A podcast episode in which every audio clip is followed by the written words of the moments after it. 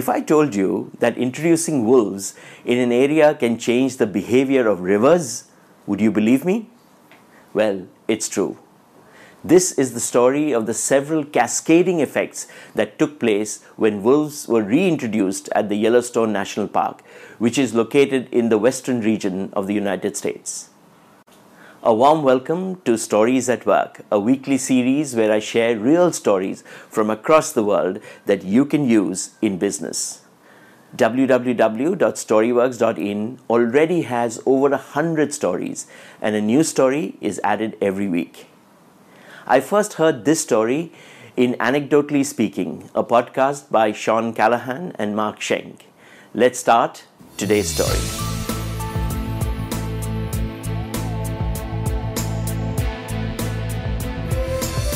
Yellowstone National Park, the world's first national park, was established in 1872 to protect the wilderness.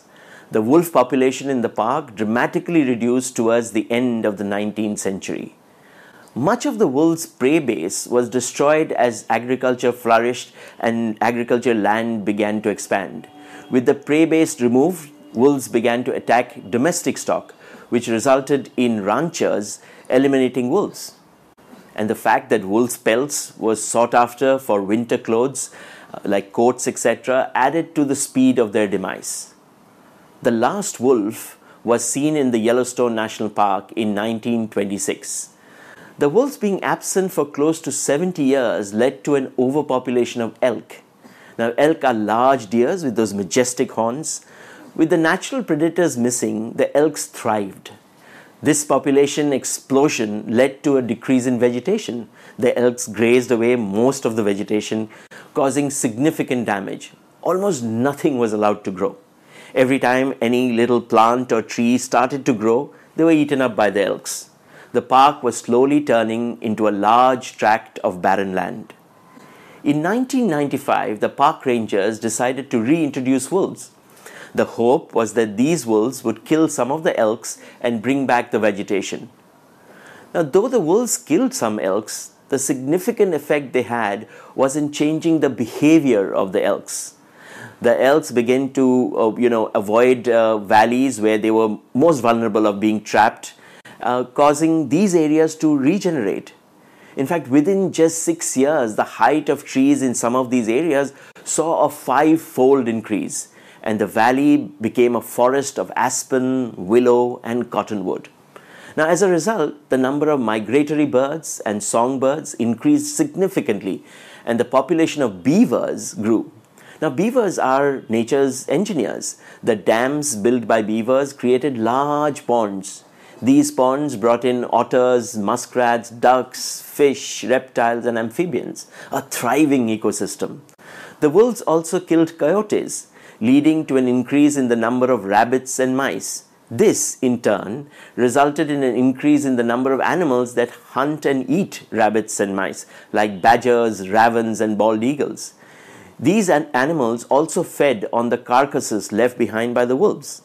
Bears, too, fed on those carcasses, and also benefited from the increased berry production resulting from the regenerating shrubs. But the most fascinating aspect of the wolves' return was the wolves changed the behavior of the rivers. And the reason was that the regenerating forest stabilized the banks, so they collapsed less often, so that the rivers became more fixed in their course and reduced their meandering path. Similarly, by driving the elks out of some of the places, the vegetation grew again on the valley sides, and there was less soil erosion because the vegetation stabilized there as well. So the wolves, though small in number, transformed not just the ecosystem of the Yellowstone National Park, but also its physical geography. What a story.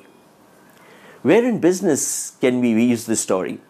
Well, in business, we often think that with all our data and all our analysis, we can always predict all the cause and effect of any decision. If we do this, that will happen. This is not the case, especially when the subject is human beings. Our understanding of complex system, the human behavior, is often limited. We can't be sure of the cause and the effect. However, we overestimate our ability to put in systems and processes to impact human behavior. Now, for example, a 15% annual salary increase may make one person very happy and throw a party, but the other person may quit. This is also a great story to drive home a point that we should always be very careful about decisions we make and the consequences that they may have. Hence, we need to think of all the cascading impacts of our decision before we make it. I'm sure when the wolves' population was declining due to the ranchers killing them, the park rangers would not have predicted how the ecology would be impacted, how several pieces of animals, birds, flora and fauna would disappear. Now, Sean Callahan shares a story about how many years ago the telecom giant Telstra removed a unique role as part of their cost optimization. The job of the person in that role was to explain the very complex billing system they had for enterprise customers. A year later, an analysis showed that the absence of this resource meant that a lot of the sales team's time was spent on this activity.